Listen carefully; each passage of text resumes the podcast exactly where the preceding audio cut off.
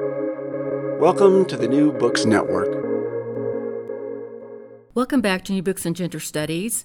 I am the co host of the channel, Lilian Barger. Today, my conversation is with Skye C. Cleary, a philosopher, writer, and university teacher. Her new book, How to Be Authentic Simone de Beauvoir and the Quest for Fulfillment, published by St. Martin's Press, is our topic of conversation.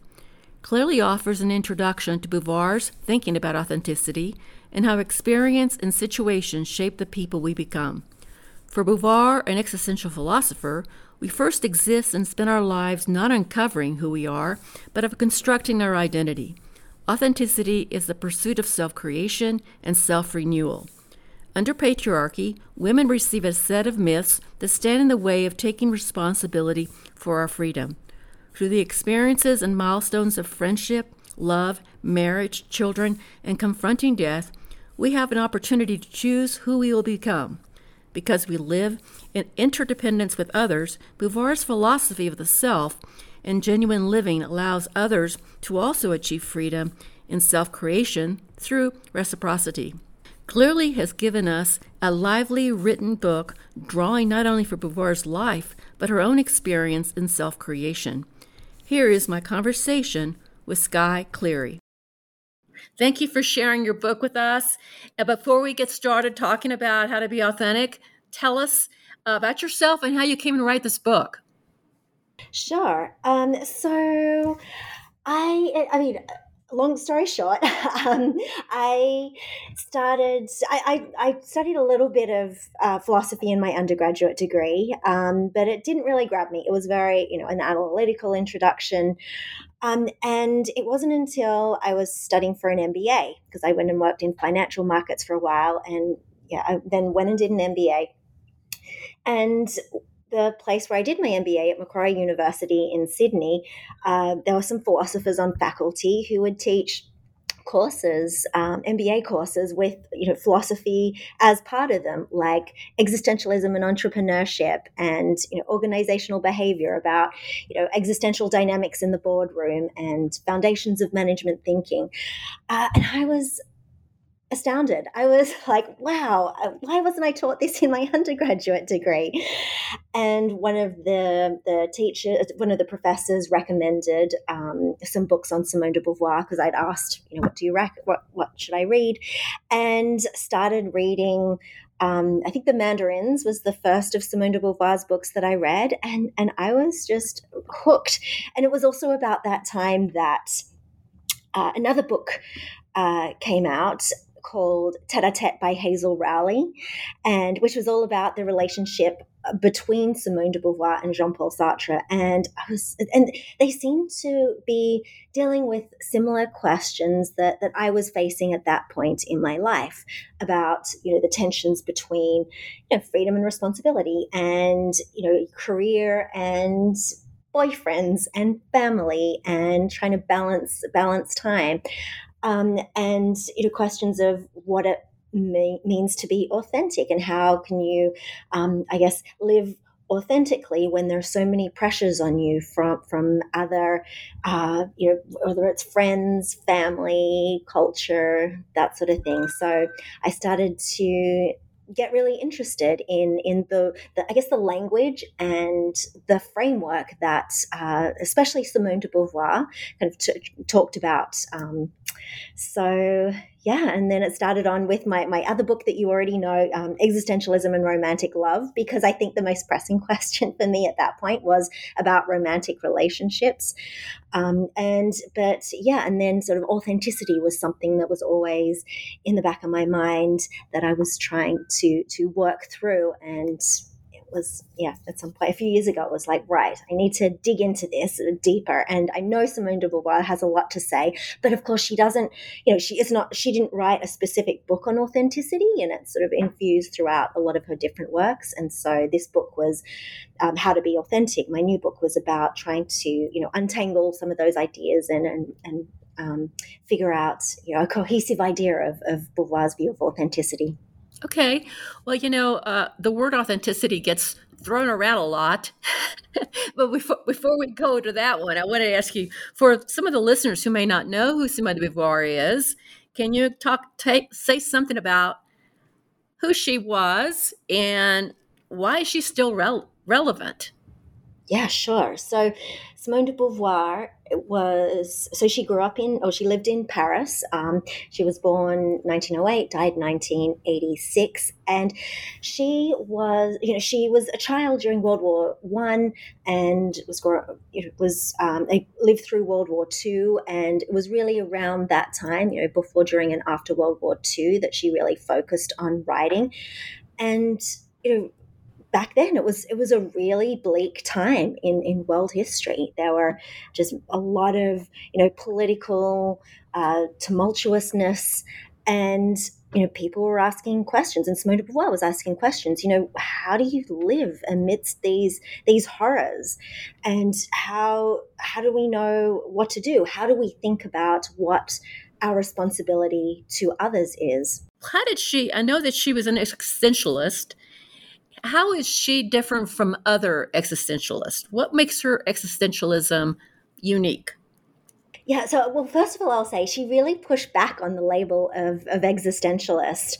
Um, it was something that I think Gabriel Marcel started calling Jean Paul Sartre, um, who was uh, Beauvoir's lifelong partner. And, you know, people just started calling Beauvoir and Sartre existentialists, and they pushed back on it for a while because they you know, part of their philosophy is not being defined by labels specifically. They're like that we're so much more than any specific label or role can, can sum us up in. Um, but, you know, at some point, you know, it sort of got out of control and they just said, okay, well, fine. If we have to be called something, fine. Um, call us existentialists. Um, although I, t- I try and say existential philosophers, because I guess they were philosophers first and, you know, existentialism was kind of their um, flavor, I think. And why I think Beauvoir is different is because she systematically tried to look at ethics from an existential perspective. And so Jean Paul Sartre, for example, he wrote Being and Nothingness, and, and you know, he kind of touched a, a, tiny bit on, on ethics and said in a footnote in Being and Nothingness that um, at some point he would write, you know, a book on ethics, but but he never did. And it was really Beauvoir um, starting with essays like The Ethics of Ambiguity in, and Pyrrhus and Cineas that she really focused on ethics. And the question is, well, if God is dead, does anything go? And that was kind of Dostoevsky's you know, idea.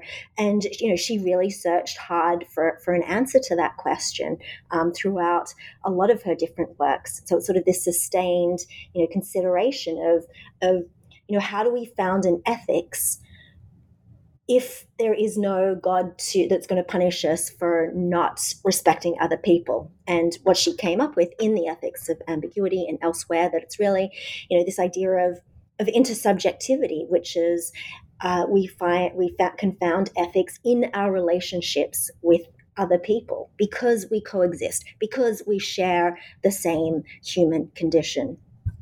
Okay, so uh, back to authenticity, which is the title of your book. Uh, so, what does it mean to be yourself? I mean, authenticity is kind of like, oh, you say, oh, this person's very authentic. I just want to be authentic. I want to be true to myself. What does it mean to be true to yourself? What does it mean to be authentic? Yeah. So, first of all, I would say that Beauvoir's idea of authenticity isn't about being yourself as it is about becoming yourself so it's that's that's an important distinction because her idea of authenticity is very outward looking. It's about engaging in the world with with other people. It's about going and doing things. And it's not a process of you know armchair philosophizing where, where you sit and you try and peel off the layers of your being like an onion to find whatever you know uh, hard, authentic self there is inside. You know, for Beauvoir, you know, okay, think about a painting. When we're talking about a painting, you can talk about it being authentic in terms of, oh, was this paint, was this the original? Was this painted by the author who claims to have painted it? So it's a static thing. But when it comes to human beings, we're not static things. You know, we're always growing. We're always changing and becoming more than we are. And so for Beauvoir, it was it's meaningless to talk about, you know, authentic in terms of looking for whatever fixed original self there is within inside inside yourself. Rather, authenticity is it's a process of becoming. And this comes from the existential idea that existence precedes essence. So we exist first and then we create our essence. We create who we become. And that's a way of of expressing our freedom. Um, so yeah, very more more outward looking and you know dynamic. So authenticity is therefore you know a process in Beauvoir's um, uh, idea of it.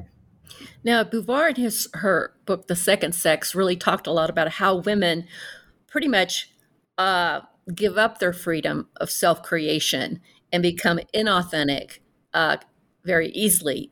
Uh, can you talk about how how women as she saw it and you see it because you put yourself a lot into the book. You talk a lot about your own experiences. Uh, what are the particular traps that women have that really keep them from fulfilling that authenticity and, and really exercising their freedom to become who they would like to become? Yeah so there's there's a lot of what Beauvoir called mystifications. Um, about, and which are sort of false ideas and myths about who we are, who we're supposed to be, what what is natural for, for us to do. And mystifications are often used as, as a form of oppression. And Beauvoir thought mystifications were a way of keeping women as the second sex, which is the title of her most famous book, which was written in 1949 called The, the Second Sex. And one of the biggest mystifications when it comes to, to women uh, is that there is this thing called um, like the eternal feminine or you know some kind of feminine nature or even masculine nature that are these uh, fixed essences that we have depending on what you know sex organs we're we're born with. But for beauvoir because existence precedes essence you know there's there's no such thing as like masculine or feminine nature.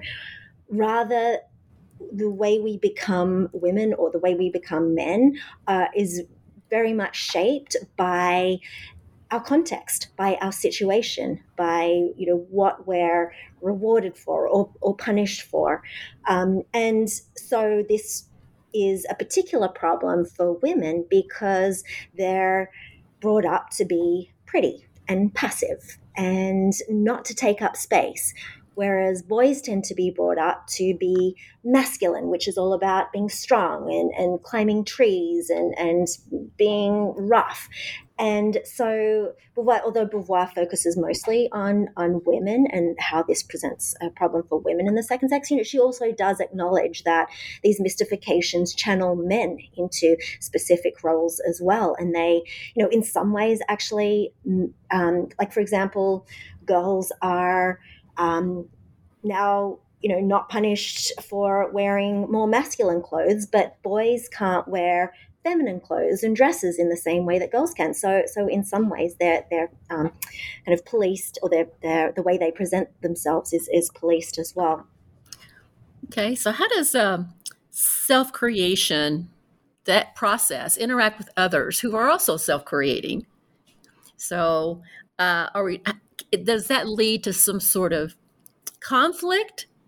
Uh, how do we encounter that?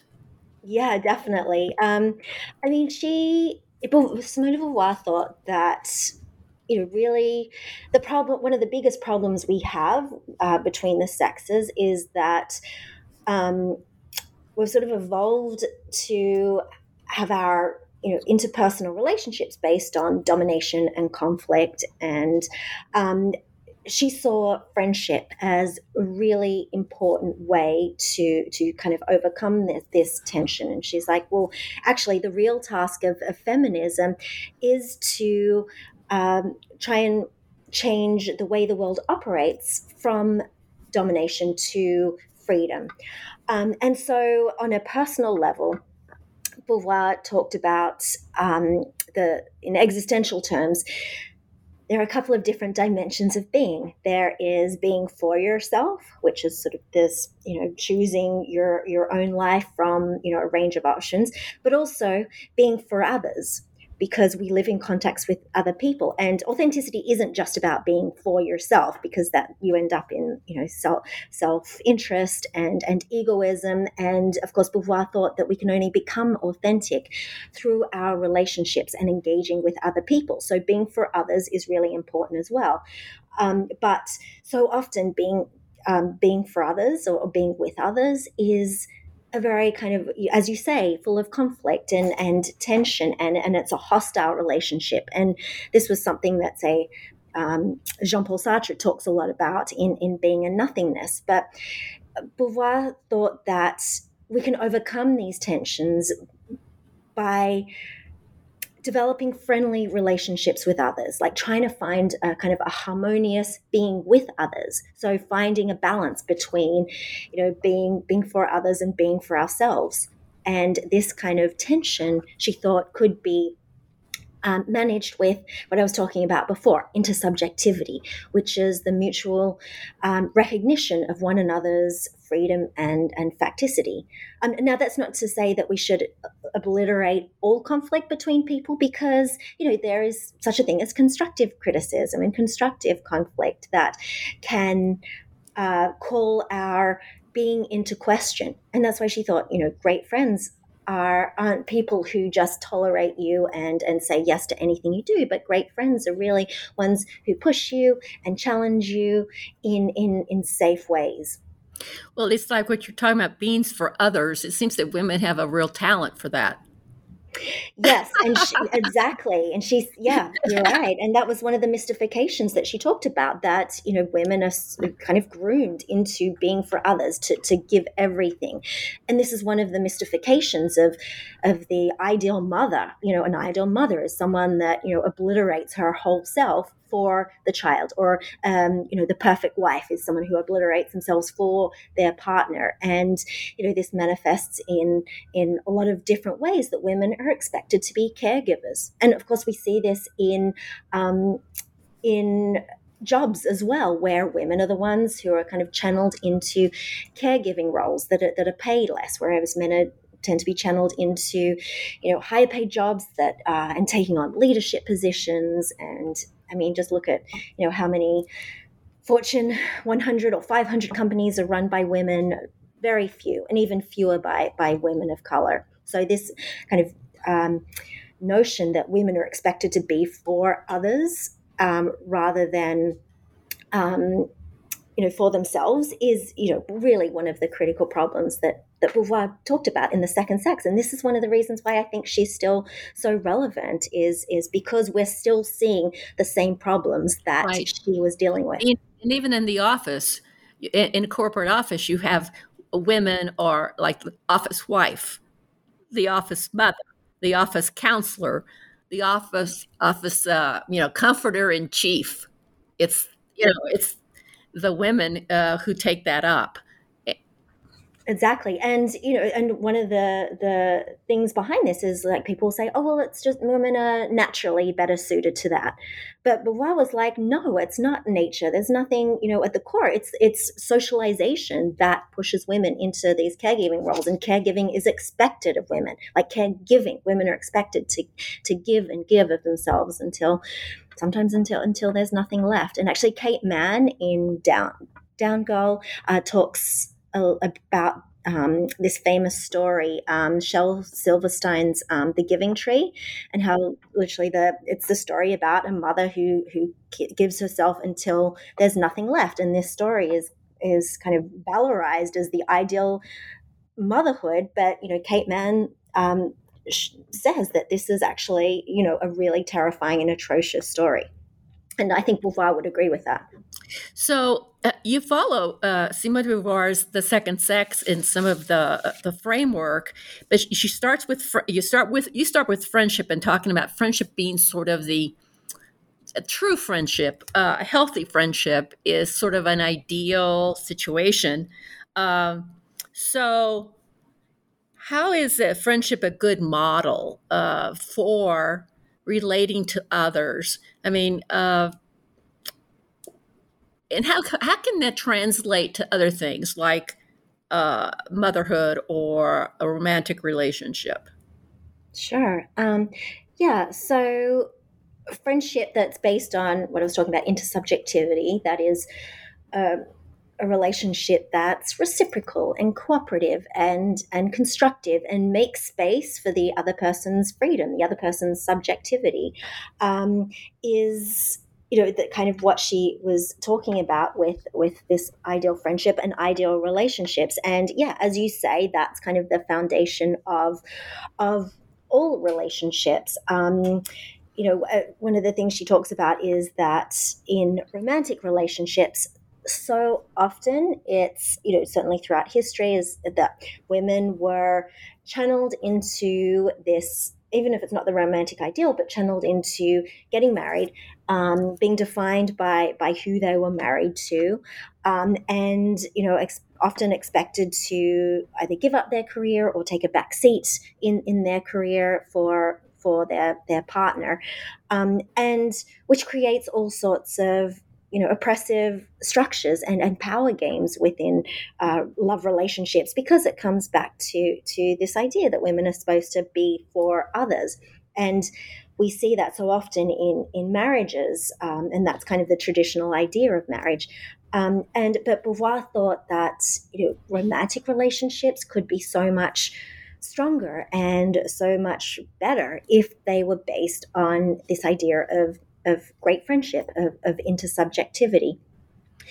Um, and so that, and so you were also asking about how that translates into into motherhood. Yeah, that's a, that's a particular. I have some particular questions about that because historically, it's been a short time since we've actually have made motherhood. Motherhood has, has become a choice. Now we're kind of in in this kind of you know weird place, but um, historically, women have not been able to make that choice very effectively.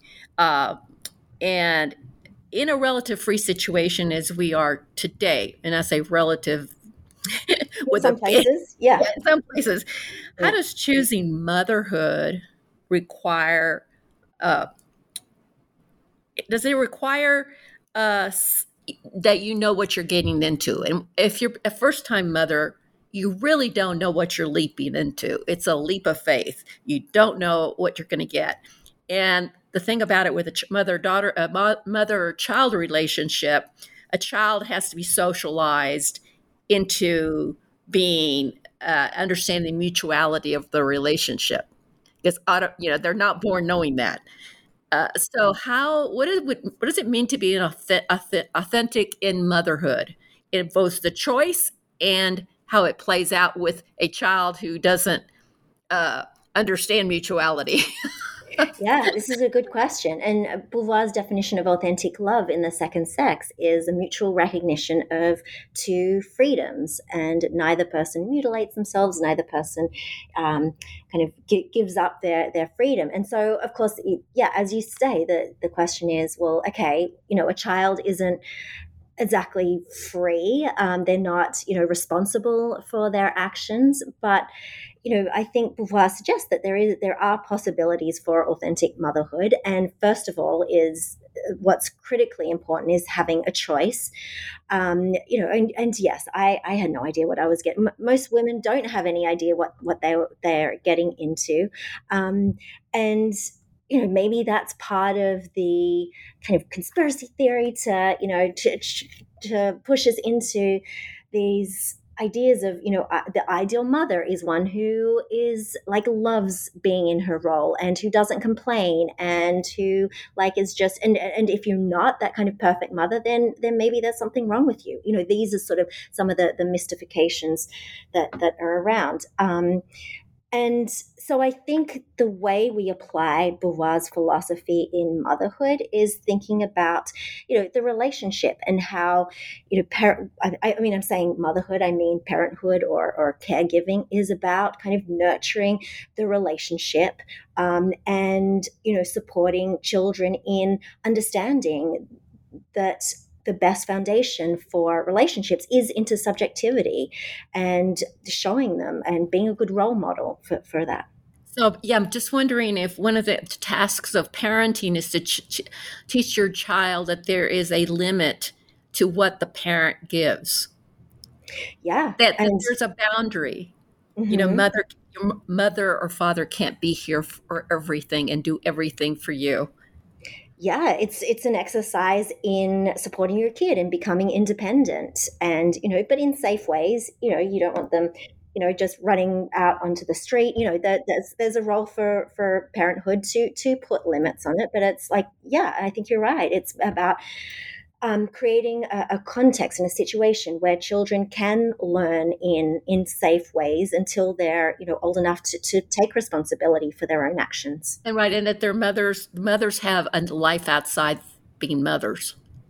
Yeah absolutely. And you know beauvoir says in the second sex i don't uh, remember the quote exactly but something like you know the mother who has the richest life will have the most to give her child because she has, you know, diversity of, of experiences and activities and things and, and will be the most capable of of kind of supporting her child in in exercising their own freedom and, and flourishing in the world. So what do, so what do you think uh, the the dangers of motherhood are today? Are they mostly cultural dangers? Yeah, I mean, so I think the most obvious danger is not being able to choose it and to be thrown into a situation that that you are not prepared for and, and don't want to be in. And you know, Beauvoir back in the 1970s and, and 60s was fighting really hard in France for um, women's right to access birth control and abortion. And so, I, I mean, yeah, I think that's that. Have, making sure that motherhood is a choice that we can take on seriously and take full responsibility for. Because you know Beauvoir was like you know if you don't have a choice in some things how you know it's absurd to ask people to be responsible for things they didn't choose.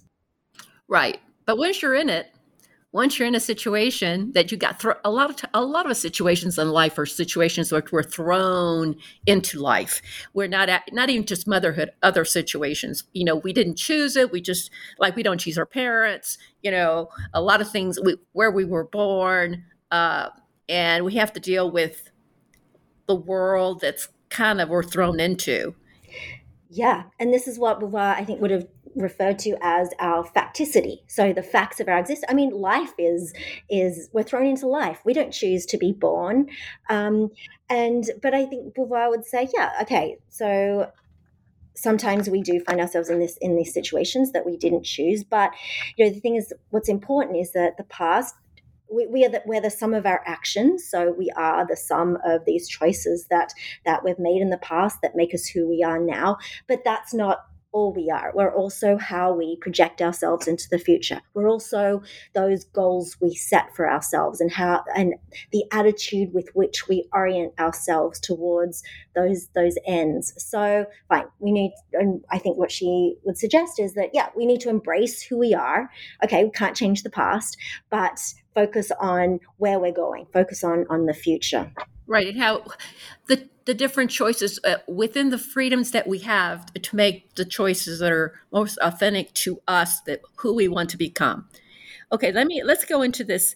Uh, what does uh, authenticity have to do with? Uh, how does it work with the freedom to self-create? How does it work when you're dealing with old age and you're facing death, and maybe your time horizon is not, you know, 20, 30 years? Yeah, and in fact, Beauvoir saw this as one of the biggest questions of life. You know, if you're lucky enough to make it to old age, which you know not not everyone is, um, and you know she saw and she actually wrote a, a, whole book about aging called Old Age, which isn't a very famous book. Um, sometimes it's called Coming of Age, and but it's it was her trying to come to terms with with growing old and and death and how do you keep you know being enthusiastic about life when when you don't actually have much life left um, and she and uh, she also saw it um, to be a real problem that our societies and not just our current society or her current society but so many societies are are ageist in many ways. Um, and, and she, she, by the way, she was too. She had a very, you know, she oh, was, yeah. she was 40 years old and she thought her life was over. Yes, she did, and she thought she'd never have sex again. And you know, when when um, a younger man called her up and asked her on a date when she was 39 she like had she was beside herself because she didn't understand that she could be a sexual being at, at the ripe old age of 39 so yeah, yeah she was she was ageist and she'd internalized uh, you know a lot of ageism um, and in the book Old Age, she talks about it in terms of um, old age, in terms of hexis and praxis. So adults are mostly praxis. So they're they're doing, they're transcending, they're you know working, and they're useful to society. Whereas children and older people are hexis, so they just they just exist. They're not really you know being being productive. But the difference between children and older people is that children are going to be future praxis. So they're going to be in the future, they'll be useful to society. But you know, older adults are, are, discriminated against so much because they're they're treated as if they don't have potential, as if they don't have have a future. And uh, you know, Beauvoir thought it was crazy that people um, are creating policies and, and laws that discriminate against older people because those people in power are the ones who are going to be old themselves in, in the future. But the thing is that a lot of those people in, in power um, are wealthy and they don't fear and they can sort of slide into old age comfortably um, themselves. I think one of the big problems with the old age, I kind of wonder what you think about this, is that if you've been making choices and you're becoming yourself, you could get to the end of your life and say, I don't like what I've become. Eh, you have made so many choices that are layered upon layered upon layer that have taken you in so many different ways that you may not like what you became. And I think that that's where you have a lot of bitterness in old age because people have a lot of, uh, you know, what do you call it? They regrets. The regrets, they are regretting lots of choices yeah. that they've made. Yeah. Well, I mean, and I think that's the beauty of Beauvoir's existentialism is that she kind of says, you know, it's never too late to change. You know, what matters is what we do with the time we have left. We're never complete, we're never done until we're actually dead. Um, and so she's like, sure, growing older kind of triggers like an identity crisis um, for, for reasons such such as you mentioned. But you know, she's she says, you know, it's um, sorry, I'm trying to remember some of her quotes. That she says, you know, don't gamble on the future, act now without delay. Like, no, you still you still have time left. So, you know, we should be throwing ourselves in, into projects. And sure, our the facticity of our life, you know, our bodies mightn't be as um, vibrant as as they were, but she's like, whatever facts of our life, fine. Let's let's acknowledge those and and look for whatever window of freedom we do have left. So let's let's not die before we're dead. And that's kind of one of the big messages of this old age, which she wrote when when she was growing old and trying to help herself uh, come to terms with it and think about how to how to how to project herself forward. But it's not easy, and it, she really really struggled with it. Well, you in your third part of your book, you talk about uh, self sabotage because the you know uh, our culture can sabotage us in multiple ways all our life. But how do we how do we sabotage ourselves? What is it that we do? Yeah um, yeah, I, I mean, lots of ways. I mean, one of the main ways is um, giving up our freedom and just you know going with the flow and and not being active agents of our lives, or you know, and that's what Beauvoir called bad faith, which is you know pretending we don't have choices when we do. Um, some of the other ways, you know, one of the ways I talk about in the book is. Um, you know, Beauvoir had a section in her book, The Second Sex, uh, on narcissism. And, you know, I think we're seeing a lot of this now, especially on, on social media, which is you know, kind of um, uh, creating an idealized image of yourself that you're, you're presenting to the world, which isn't reflective of, of reality. And it's a way of, um, you know, we're masking our real appearances and we're kind of putting an image out there that suggests that you know where we have it all together. And um, and that's that's a problem for Beauvoir because she's like you know no one is ever you know complete and where actually always evolving and our beings are, are fragmentary and we're never going to be complete in, until death. So um, you know i think she would have a, a, have an issue with with social media in that way. Um, and you know some some other ways that we we um, uh, sabotage ourselves is you know supporting okay further like narcissism you know supporting ourselves to to other other people or um, other like um, you know i'm trying i'm thinking about one of the examples i put in my book is you know sometimes mysticism can be a form of self-sabotage you know it's um, you know voluntary voluntarily subordinating ourselves or to you know some kind of other power not necessarily god but you know some some kind of spirituality. But you know what's interesting is also one of Beauvoir's kind of existential heroes is the mystic Saint Teresa of Avila, and she uh, Beauvoir talks about Saint Teresa as being, you know, very passionate. She, Saint Teresa, you know, chooses her own her own quests, and she's not beholden to her passions. And Saint Teresa was kind of a, an iconoclast as well. She rebelled against her father to become a nun.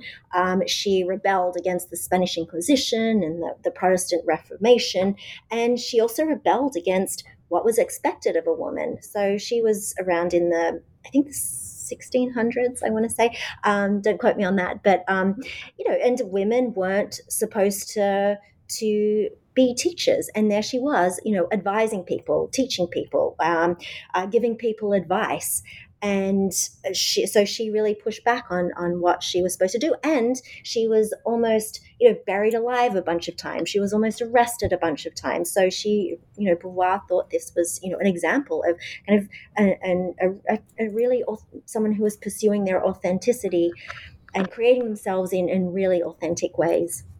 Well the thing about this that always puzzles me is that of course you you may you may actually know that you would rather make another choice, but you don't make that choice not because you're self-deceived or bad faith, it's because you understand the consequences of what that choice would mean in terms of backlash and people uh, all kinds of they can be all kind of collateral damage to your choice yeah yeah, and, and so that requires an incredible amount of courage and willing to. T- if you're going to take your freedom, then you have to take the consequences of that freedom, which can be quite severe.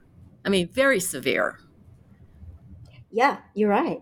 And you know, for example, Saint Teresa faced you know really severe consequences. Right. So I don't know if everybody's in the position to do that, and it doesn't. Yeah, and it doesn't necessarily mean that people are being inauthentic. They're just saying, I realize I would rather do this, but I've got to do this or I'm going to like suffer the consequences. And they're really, really hard. Yeah. And I think that's true. And, but, you know, I think Beauvoir was very sympathetic to that because, you know, authenticity isn't about, you know, going out and doing whatever the hell we want and exercising radical freedom and stuff. No, she was like, no, it's life is a tension between being for yourself and being for others. We need to take other people into account when we make decisions. But, you know, we also need to live with the decision that we haven't taken the path that maybe we would have preferred to at that moment because we prioritized our relationships with other people over that choice. And, but what she was saying is that, you know, as long as we, we're cognizant of the choice and as long as we're not choosing that other path because of oppression or because, you know, where we would be punished um, if we if we did otherwise. But no, if we can, you know, make that choice with full awareness that um, of why we're doing. And, you know, Beauvoir knew that, you know, people were in all sorts of, you know, really nuanced situations and, and it's really hard to judge, you know, the context of another person and, and, and the choices that, that they make. Um, and, you know, she knew that these, these choices that we do make are a really complex formula that goes on in our head. And you know we, we can't we can't judge other people for you know making making choices that maybe maybe we don't approve of. And so i'm kind of wondering is seeking authenticity the same as pursuing happiness? Or or is could you seek authenticity and become very authentic and not still not be happy? Yeah, well, yeah, absolutely. you, you can. But I think def- uh, Beauvoir thought that happiness was would be a consequence of of pursuing authenticity. So, um, and she she was very worried about. Um, you know the, the idea of you know chasing happiness directly but you know happiness she thought comes from embracing our freedom, you know, acknowledging the context of our lives, being lucid about the context of our lives and, and taking responsibility for our choices and, you know, creating intersubjective relationships with with one another and, our world. And you know this kind of you know she says something like happiness is never given. You know we you know we need to embrace you know the ambiguity of the world and and acknowledge there will always be tensions and conflicts with with other people um, but you know the more we can uh, pursue our lives in in authentic ways you know the more we're probably going to be you know fi- find happiness and, and, and joy in, in what we're doing so what is the what would you like the reader to get from reading your book?